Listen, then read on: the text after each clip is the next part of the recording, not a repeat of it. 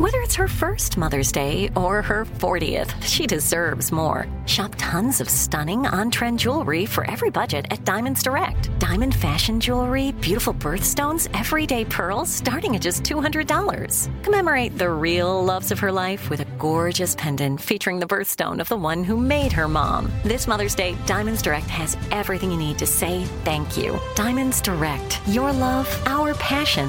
Online at diamondsdirect.com. I'm Tracy from Stuff You Missed in History class. Are you a small business owner or even someone who dreams of entrepreneurship? Then check out season two of Mind the Business Small Business Success Stories from iHeart Podcasts and Intuit QuickBooks. Join hosts Austin Hankwitz and Janice Torres as they interview entrepreneurs sharing insights around starting and nurturing a small business. You won't want to miss these inspiring stories of entrepreneurship and discovering ways to business differently so you can too. What does every grocery store aisle now have in common? Products that come in paper packaging. And not just the obvious ones like cereal boxes and juice cartons. From beauty products to boxed water, there are more opportunities to go papertarian than ever before. So why should you? Because paper comes from a renewable resource and can be recycled up to seven times. Simply put, it's the smart choice for the environment. And it turns out the easiest choice for you. Learn more at howlifeunfolds.com slash papertarian. Welcome to Stuff You Missed in History Class, a production of iHeartRadio.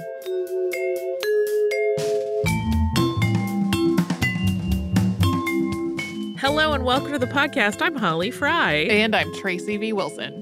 Tracy, I live for bubbles. I know you do. Anyone who has spent more than 12 minutes with me has seen me with a carbonated beverage of some kind in my hand. Yep. Those are the rules. Mhm. Um, for me, I have been a, uh, this is not an endorsement, but I sure have, you know, paid a lot of their bills, I'm sure. I've been a Diet Coke drinker literally since I was 9 I know Mhm. that's unhealthy. And your parents would blanch, but uh, that's just what happened. But lately, I have, at my doctor's suggestion, trying to ease off of the colas, and I'm drinking more sparkling water to substitute because I do like bubbles a whole lot, and that's a work in progress. Uh, but it did start to make me wonder when and how we started adding bubbles to drinks because I'm not the only person I know that's addicted to the bubbles. Mhm. Um, so today we're going to talk about that, which means it is largely an episode about Jakob Schweppe uh, and some other dudes because everybody wanted to replicate natural effervescence, particularly in the 18th century. There was a lot of excitement in the scientific community about whether or not they could do it. So we also have a note on names because, as I mentioned, the guy we're talking about most today is Jakob Schweppe. There's no S on the end of that name. The company today that you would recognize is Schweppes with an S and there's no apostrophe. We'll talk a little bit about that transition. Um, although it's not super well documented when it became one versus the other, but just so you're not confused about why sometimes we might make an S sound and sometimes not. So, first, we're just going to level set a little bit about how different kinds of bubbly water are classified because they're going to come up throughout the episode. I think some folks use some of these terms almost interchangeably. Oh, they do, and I will though- talk about that. Yeah. Uh, these are all considered carbonated waters, but the manner in which they become carbonated and what other things you might find in them that defines the actual different types. So there's sparkling water. This is naturally carbonated water. It comes from a spring or a well in which gases are introduced into the water. Sodium, magnesium, and calcium are na- usually naturally occurring in this water. The amounts can really vary depending on the source, which is why different sparkling waters can taste slightly different from one another. Yes, even if they are unflavored, but we'll talk about Yes. flavors at the So, seltzer starts with uncarbonated water. It gets the carbonation from the manufacturing process. It can get flavoring, but it doesn't have that mineral content that sparkling water does. Uh, club soda or soda water is also carbonated in processing, but also has minerals, including sodium, added. And then there's tonic water. I don't know if anybody is using tonic water to generically mean carbonated water. Tonic water is carbonated in processing. It has quinine and other ingredients, added to it, including sugar or maybe some other sweetener. I see a lot of like Sugar free tonic water. sugar free tonic water. I think I've seen like an agave sweetened tonic water. Yeah.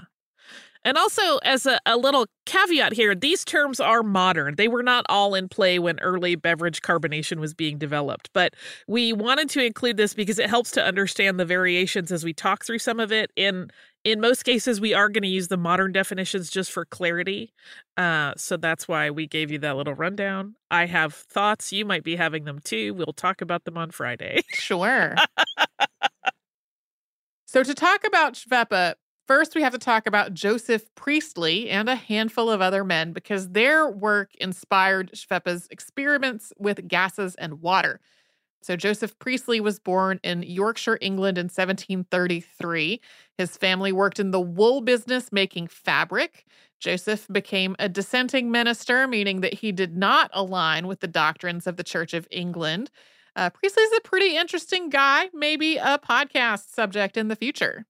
Yeah, he has a, a lot of interesting stuff, both from a religious perspective and a philosophical perspective and scientific uh, because he was also very interested in science. He believed in the changing nature of science, that it is forever evolving as we learn new things and apply that knowledge to our scientific thinking. He wrote books and papers on science. He was a member of the Royal Society of London. And starting in the 1760s, Priestley, like a lot of other science minded people of his day, worked on experiments involving the chemistry of gases, and one of his early efforts was adding carbonation to water. So at the time, sparkling water from natural sources was already popular and it was seen as helpful. Uh, I didn't trace it back to check, but I did see some people mentioning that this is really like kind of the origin of that phrasing of take the waters, which is like Mm-hmm. go to somewhere where there is a natural spring to drink the bubbly water because it is naturally good for you. Uh, Priestley was among the many scientists at the time wondering if they could supply bubbly water by uh, increasing its availability by artificially adding the bubbles. So Priestley took a position as a minister in Leeds. And when he did that, he lived next to a brewery and was scientifically curious about the vapors that the brewery gave off. He eventually came to the determination that what he called fixed air, which gave beer its bubbles, was the same thing that made some spring waters bubbly. So today, beer can be made extra bubbly through forced carbonation. That's the addition of carbon dioxide to the beer while it's in a sealed container. But in Priestley's time, the bubbles only came from the fermentation process. Naturally carbonated water, so what we would classify today as sparkling water, gets its bubbles from volcanic gases that dissolve into natural water springs. So the fixed air concept that Priestley was describing had more to do with the water being infused with air in a, a pressurized situation than like the source of the water. Yeah, it wasn't like he had said, like, this one kind of air is fixed air, although he did figure out that carbon dioxide was the way to do it. The first test that Priestley did was really simple. He left saucers of water out overnight above areas where the brewery vapors rose up through the air and then reported that he found bubbles. He wrote in his findings, quote, I generally found the next morning that the water had acquired a very sensible and pleasant impregnation, and it was with peculiar satisfaction that I first drank this water, which I believe was the first of its kind that had ever been tasted by man.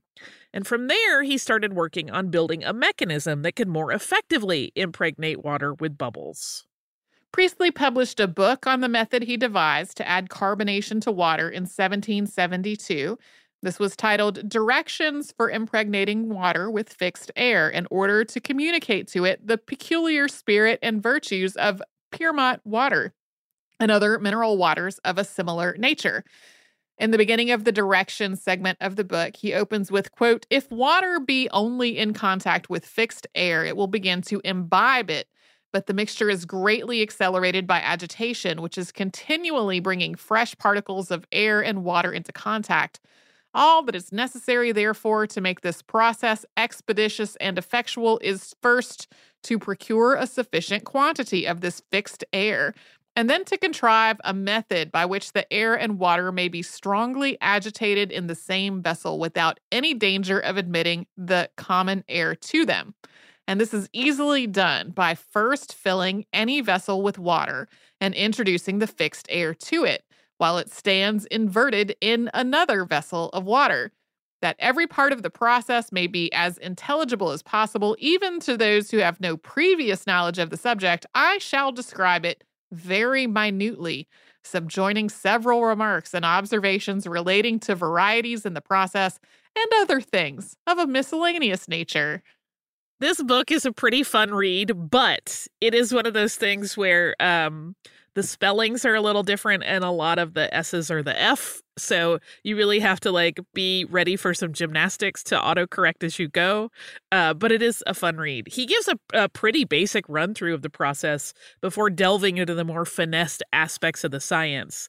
Uh, as you you'll see in his method, there is some room for error here. He describes it this way quote, take a glass vessel with a pretty narrow neck, and having filled it with water, lay a slip of clean paper or thin pasteboard upon it.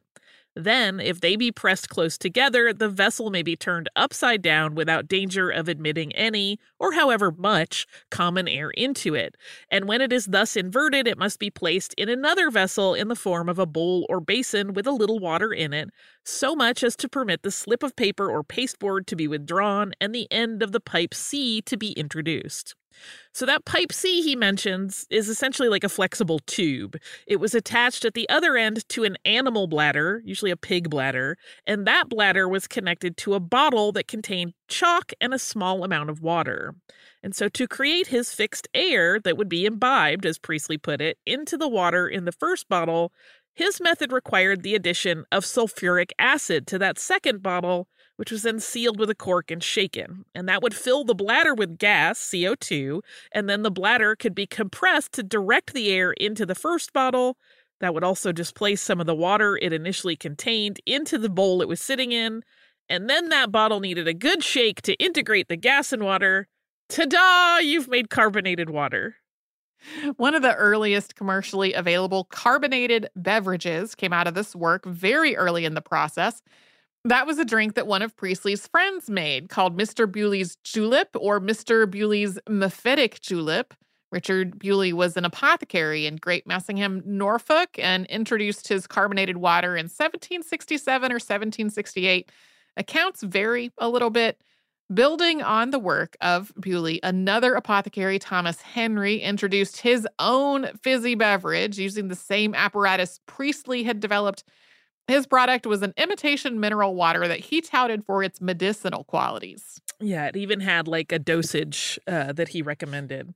We're going to talk about some criticisms of Priestley's design after we first pause for a sponsor break.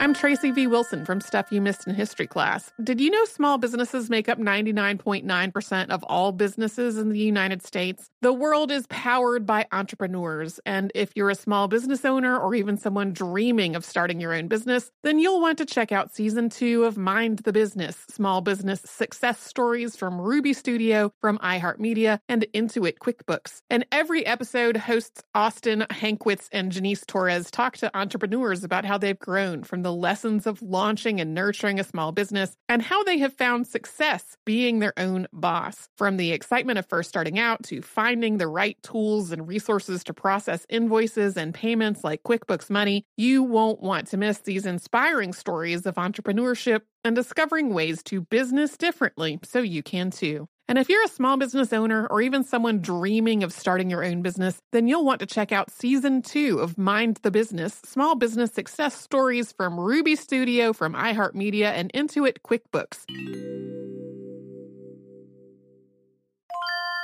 If you use paper, you're a human. But if you choose paper, you're a papertarian, someone who lives a paper based lifestyle because it has a positive impact on the planet. And also because it's the easiest choice you'll make all day. Seriously. It's as easy as reaching for boxed instead of bottled water. It's as easy as opting for beauty products that come in paper packaging. It's as easy as grabbing eggs in a cardboard container. And that's all in one trip to the grocery store, which, if everyone's being honest, you were planning to go to anyway. But paper isn't just an easy choice. Papertarians know that it's the smart choice too, because paper comes from trees, a renewable and sustainably managed resource, and paper products are designed to be recycled. In fact, when you choose products that come in paper based packaging, those fibers can go on to be recycled up to seven times. So why wouldn't you go papertarian? Learn more at howlifeunfolds.com slash papertarian.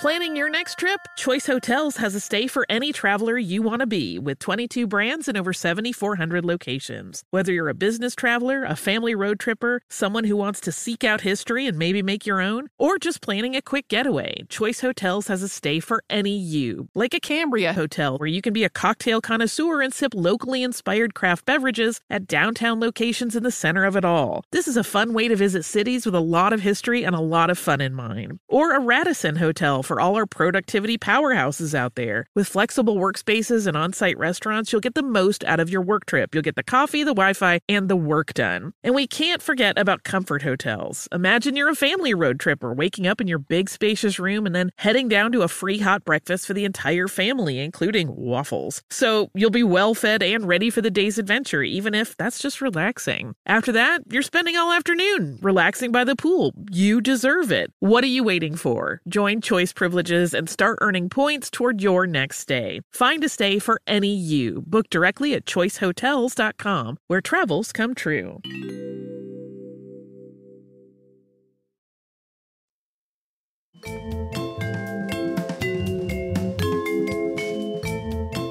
Even though Priestley's design for imparting carbonation worked, that process and setup that we described wasn't exactly something you could do on a large scale.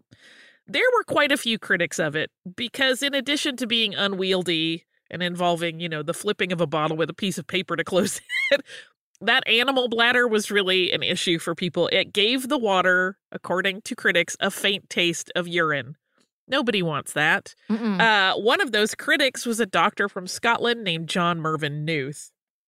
And this entire idea of carbonating water had gotten really, really popular. And Nooth, like others, was in contact with Priestley and also Benjamin Franklin. There are a lot of if you I would love for someone to like do a chart where they track out all of the letters passing between various people in the science community at this time and them all talking about carbonation. Uh, but Nooth wanted to figure out a way to get rid of that bladder section of the apparatus and make it a little bit cleaner. In 1774, he read a paper to the Royal Society titled The Description of an Apparatus for Impregnating Water with Fixed Air. And this paper talks through his design and also Nooth's real motivation, which was studying how the effervesced water might have medicinal benefit. Nooth's apparatus used all glass components, which had airtight seals connecting them. There were three chambers stacked one on top of the other. The bottom vessel was for the chemicals that would react to create CO2.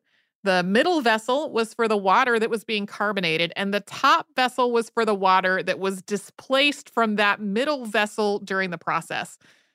Both Priestley's design and Nooth's required the water to be processed multiple times to achieve full carbonation, but the Nooth apparatus could be separated into the component pieces for this agitation step.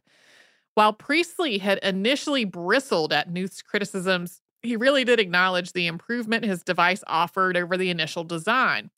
Additionally, one of Priestley's friends, John Warltire, further improved the design by pressurizing it, and Nooth's device was easy enough to use that people could have one in their homes.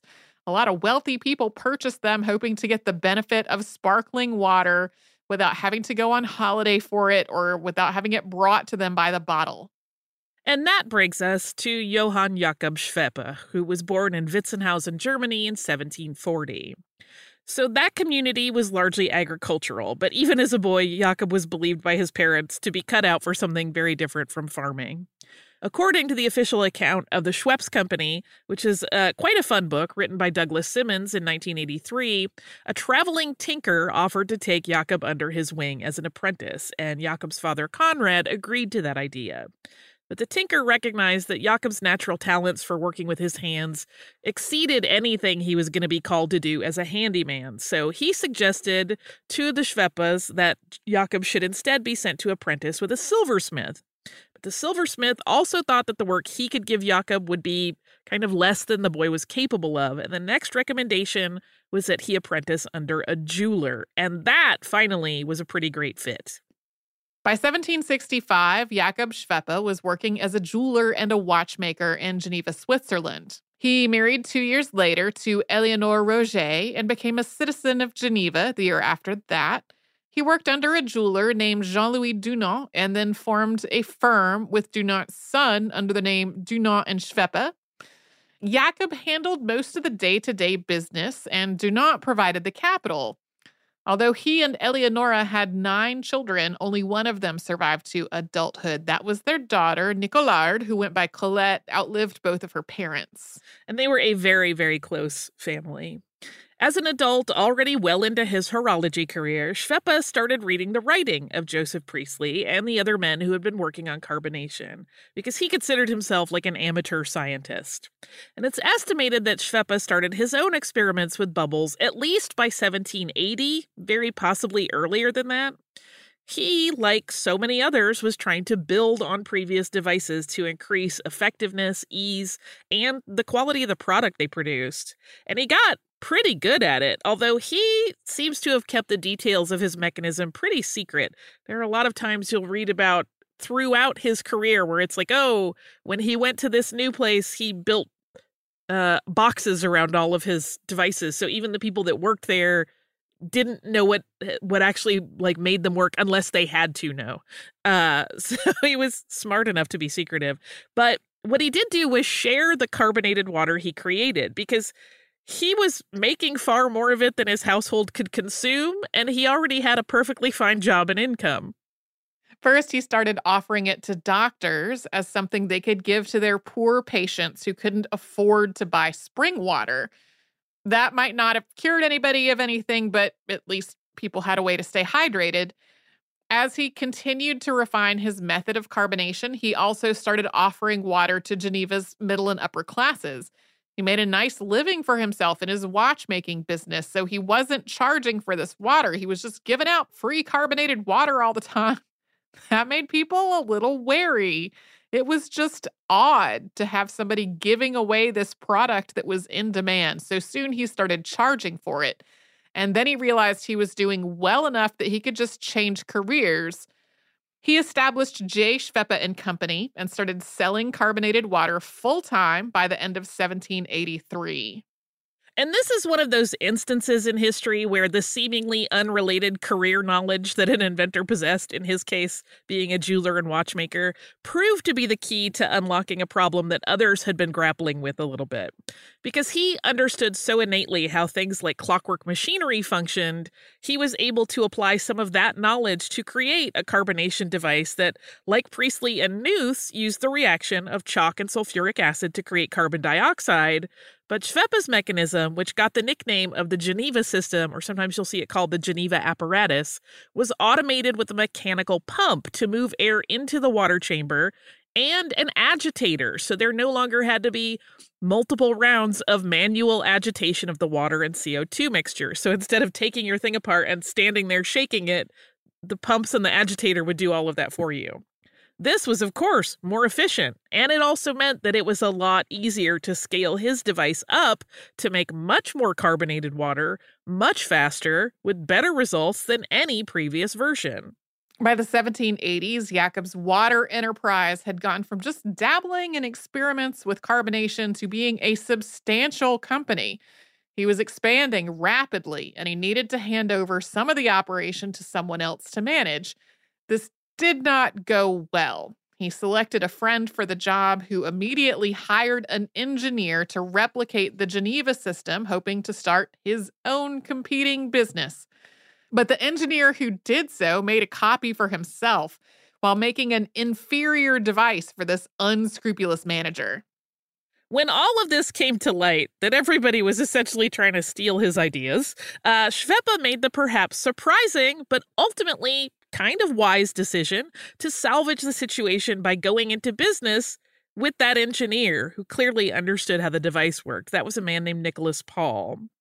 He also went into business as part of this with other men. They brought other men into the firm. So Jacques Paul, who was Nicholas's father, they took on another partner, a pharmacist named Henry Albert Gosse, and they formed a company called Schweppe, Paul, and Gosse. On occasion, uh, if you're reading up on this, Nicholas Paul is the one who's credited with adding the compression pump to the Geneva system, but that seems incorrect based on the timeline of when Schweppe was expanding before they made this deal. That partnership began in 1790. The following year, Schweppe moved from Geneva to England, leaving production of carbonated water to his partners while he tried to expand the market. This was precipitated in a part by a man named William Belcombe, who was an English doctor living in Geneva when Schweppe had taken on partners. It was decided that Belcombe would help with the effort to move into the British market by using his contacts in the medical profession there to like drum up interest in the product. The company planned to send samples to various doctors both in England and Paris, and Schweppe would follow and set up a factory. This seems to have been a time of some tension and a power struggle among the partners, and the manner in which the British plan was laid out in paperwork looks like Schweppe was sort of put at a disadvantage. As in, if Gosse and Paul decided it wasn't working, it was their call, and Schweppe would not have his living expenses in London covered anymore if that kind of decision was made. And we'll see that that becomes an issue. Uh, coming up, we're going to see how things went in London. Spoiler alert, not great initially. Uh, we'll talk about it after we hear from the sponsors who keep stuff you missed in history class going.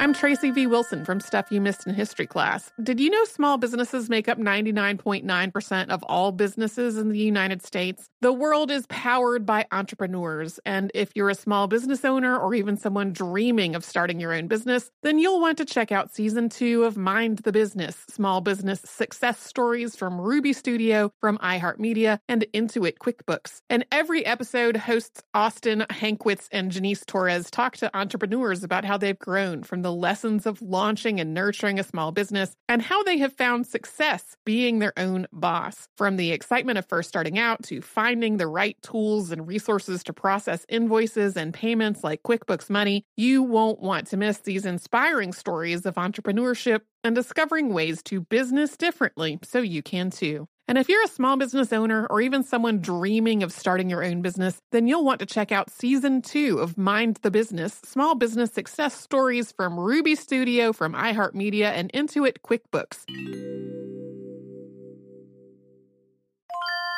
If you use paper, you're a human. But if you choose paper, you're a papertarian, someone who lives a paper based lifestyle because it has a positive impact on the planet. And also because it's the easiest choice you'll make all day. Seriously. It's as easy as reaching for boxed instead of bottled water. It's as easy as opting for beauty products that come in paper packaging. It's as easy as grabbing eggs in a cardboard container. And that's all in one trip to the grocery store, which, if everyone's being honest, you were planning to go to anyway. But paper isn't just an easy choice. Papertarians know that it's the smart choice too, because paper comes from trees, a renewable and sustainably managed resource, and paper products are designed to be recycled. In fact, when you choose products that come in paper based packaging, those fibers can go on to be recycled up to seven times. So why wouldn't you go papertarian? Learn more at howlifeunfolds.com slash papertarian.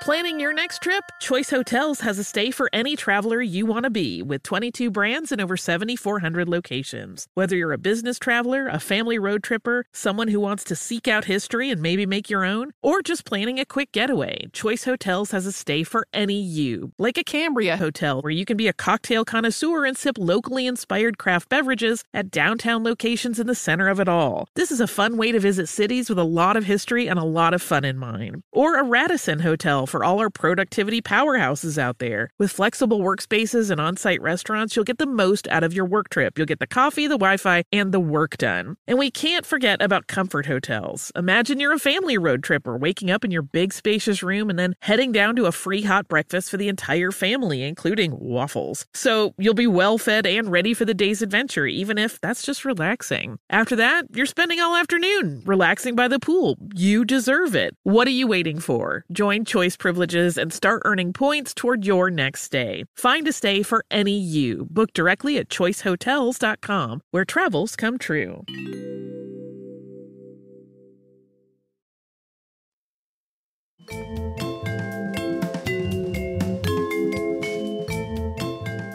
Schweppe left Geneva at the end of 1791, and he arrived in London just after the new year of 1792 and started to get their new factory up and running at 141 Drury Lane. It was kind of a bad neighborhood at the time. London already had an established mineral water trade, and bubbly water was popular there. It wasn't as though Jakob Schweppe was arriving to introduce a new concept. And the first six months were very rough. Jakob additionally just really missed his family. He suggested to his partners that summer, so after he had been there five or six months, that they should either shutter the London factory entirely or be prepared to weather another seven or eight months of difficulty before expecting any kind of success. I think to his surprise, that's speculation, but it seems like uh, he was a little surprised. They decided to keep going, and arrangements were made for Schweppe's daughter Colette to travel to England so that he would not be alone. But in the meantime, sales in Geneva started to falter, and soon they just wanted Schweppe to come home and fix it. He did not go home, though. He felt as though they were backing out on the agreement to give the British plan until the spring to see if it would work he wrote and basically said he'd be happy to sever ties and run the entire company himself. As all of this was playing out, France declared war on Britain in, on February 1st, 1793, in response to Britain expelling the French ambassador when King Louis XVI was executed on January 21st. This put Schweppe in an odd and precarious position because all foreigners who had arrived in Britain in the preceding year were ordered to leave. Technically, he had been there a few weeks longer than the cutoff would have been, but he was still worried. He wrote a letter to the British government explaining that he had been working very hard to establish a factory and that he thought it would ultimately benefit the country for him to be there, so he stayed. Yeah, he also had a number of people that he knew write uh, letters on his behalf that were kind of like, no, no, he's this is a good thing.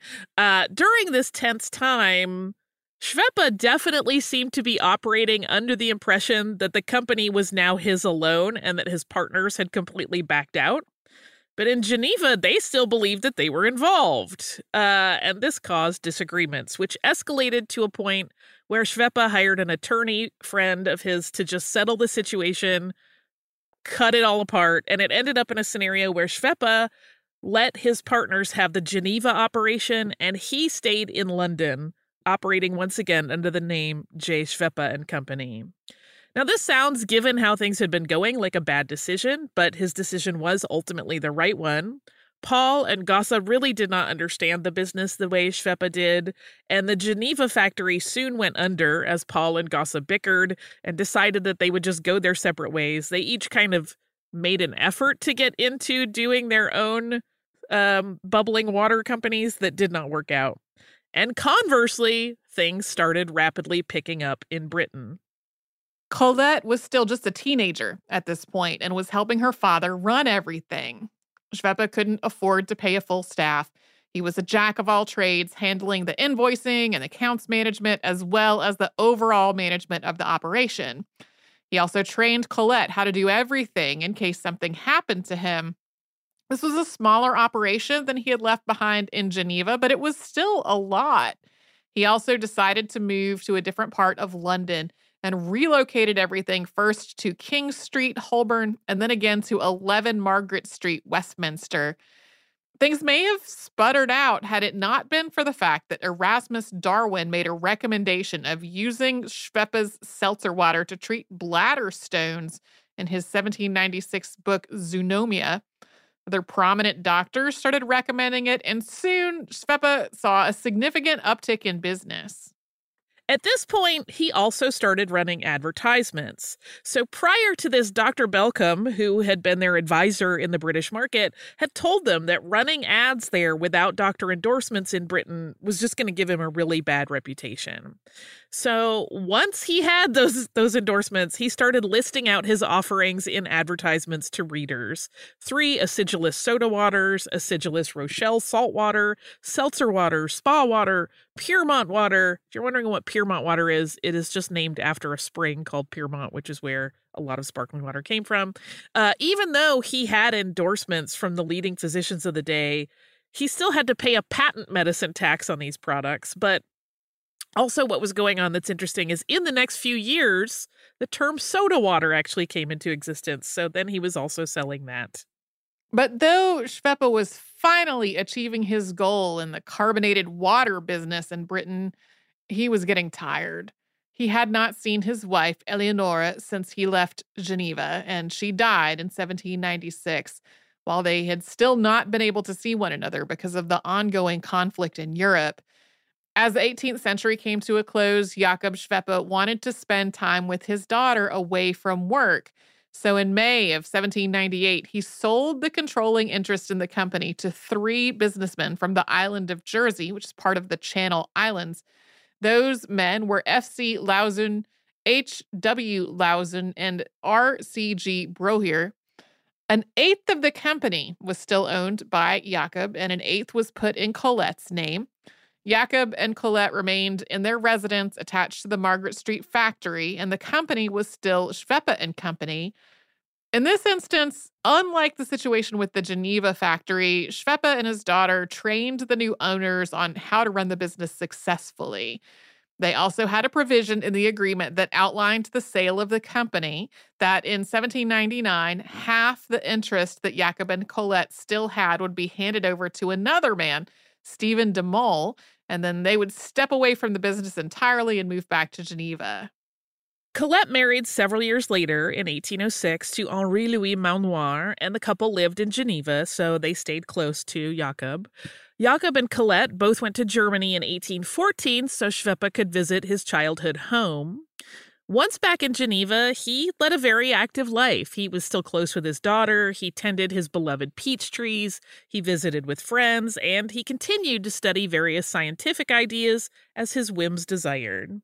He died at the age of 80, and Colette was his sole inheritor. After Jakob Schweppe sold his interest in the company, the new owners of J. Schweppe and Company expanded into the US market, and this was actually a pretty easy sell in North America. There was a very real desire in the early 1800s to replicate the culture of Europe on many people's parts, and Schweppe had the benefit of popularity in Europe to use as marketing directly to that desire.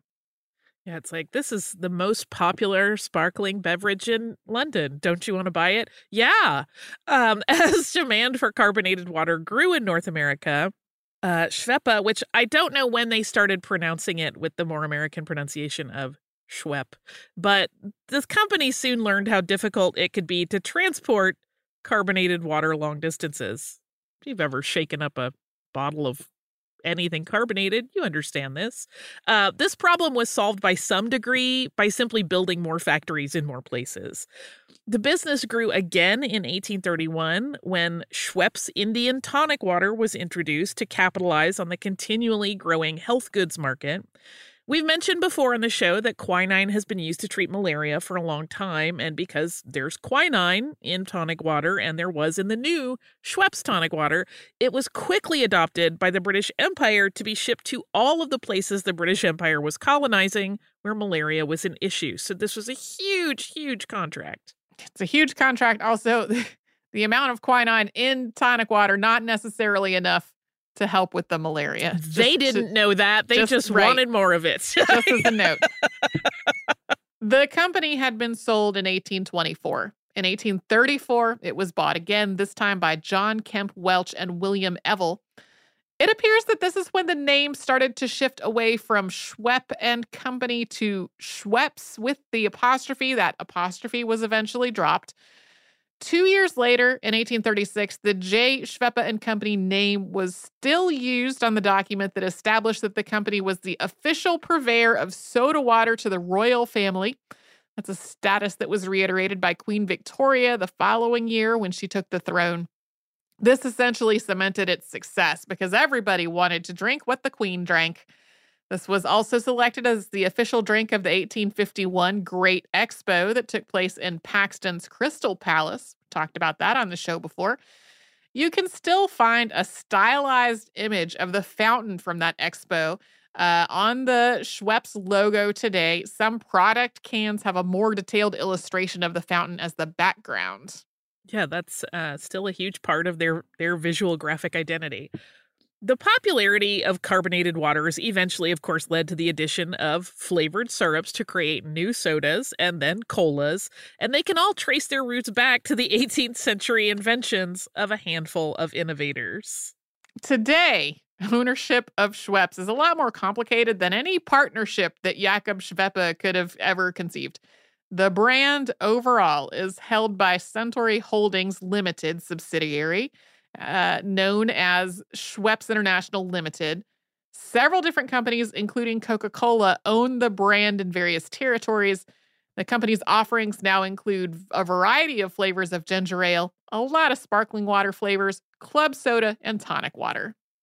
And now the aisle of carbonated beverages at most U.S. grocery stores rivals the size of entire groceries in various other countries. I have a question. Uh, yeah. Are the whole lot of sparkling water flavors sparkling water or seltzer? We're going to talk about that behind the scenes. All right. All right. Good to know. because I too was like, rabbit hole, rabbit hole. How I, does this work? I went down a rabbit hole this morning. Even though you had written the thing out and sent it to me, I was like, really? And I just, I got very fixated on what was what.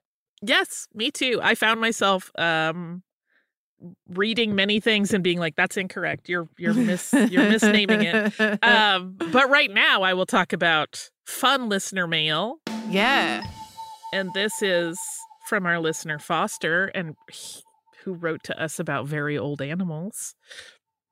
Foster writes, Greetings, Tracy V and Holly. My wife and I have been listening for many years now, and I've written a few times. I write you today to express our surprise that you didn't mention the Greenland shark in your recent episode, Very Old Animals. We postulated perhaps the historical stories surrounding the other animals you covered were just more interesting than anything related to Greenland sharks, but we also agreed that your excellent research skills could surely find some historical curiosity about a creature that's believed to be capable of living over 500 years. Uh, I was just reading up to refresh my memory, and while I knew we believed they don't reach sexual maturity until 100 years old, I did not recall knowing they had a gestation period of 8 to 18 years. Can you imagine? If, on the off chance, you were unaware of this very long lived creature, I hope you enjoy learning about it. And if, as we suspect, you couldn't find any interesting historical stories about it, we'd love to hear about that as well, perhaps on the episodes behind the scenes. Uh, regardless, the true reason for writing you is, of course, to share photos of our two new cats Sanjay, who is 2.5 years old and an orange tabby, and Georgie, a year and a half uh, year old tortoiseshell after having lost our previous cat Madeline to old age last year. Our new cat friends both came from the local shelter where my wife has been volunteering on the cat side every Sunday for the last five years. She finally got to take cats home. I'm sure you can understand for her, all the litter box cleaning, cat bathes, and pill popping is easy compared to not being able to take home at least one cat a week. Yes, I fully understand this. Uh, as you'll see from the photos, Sanjay likes to sleep like a passed out drunkard, and Georgie loves to climb.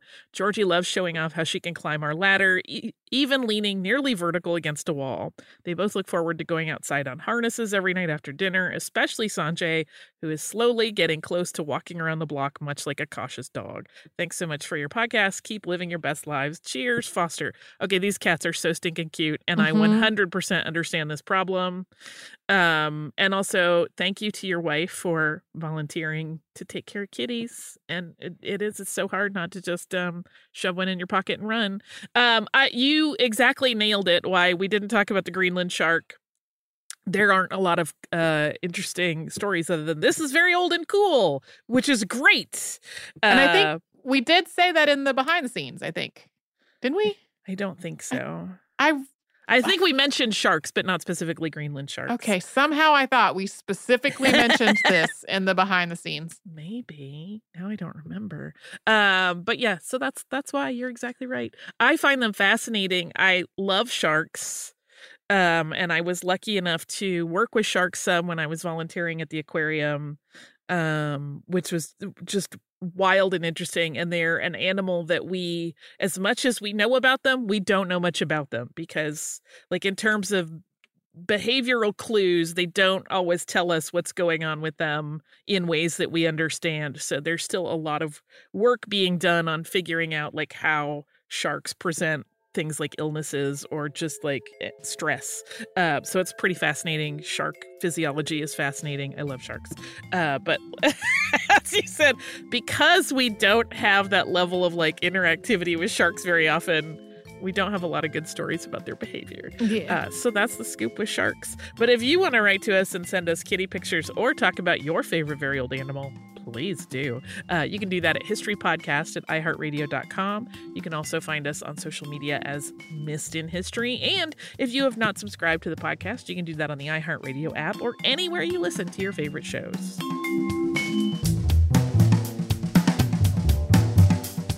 Stuff You Missed in History Class is a production of iHeartRadio. For more podcasts from iHeartRadio, visit the iHeartRadio app, Apple Podcasts, or wherever you listen to your favorite shows.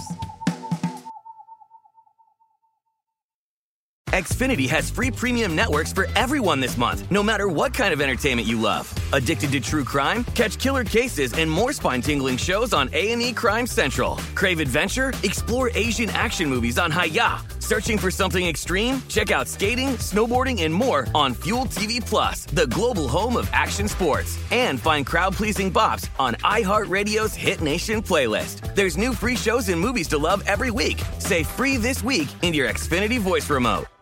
Xumo Play is your destination for endless entertainment. With a diverse lineup of 350 plus live channels, movies, and full TV series, you'll easily find something to watch right away. And the best part? It's all free. Love music? Get lost in the 90s with iHeart 90s, dance away with hip hop beats, and more on the iHeartRadio music channels. No logins, no signups, no accounts, no hassle. So what are you waiting for? Start streaming at play.xumo.com or download from the app and Google Play stores today. All you can stream with Xumo Play.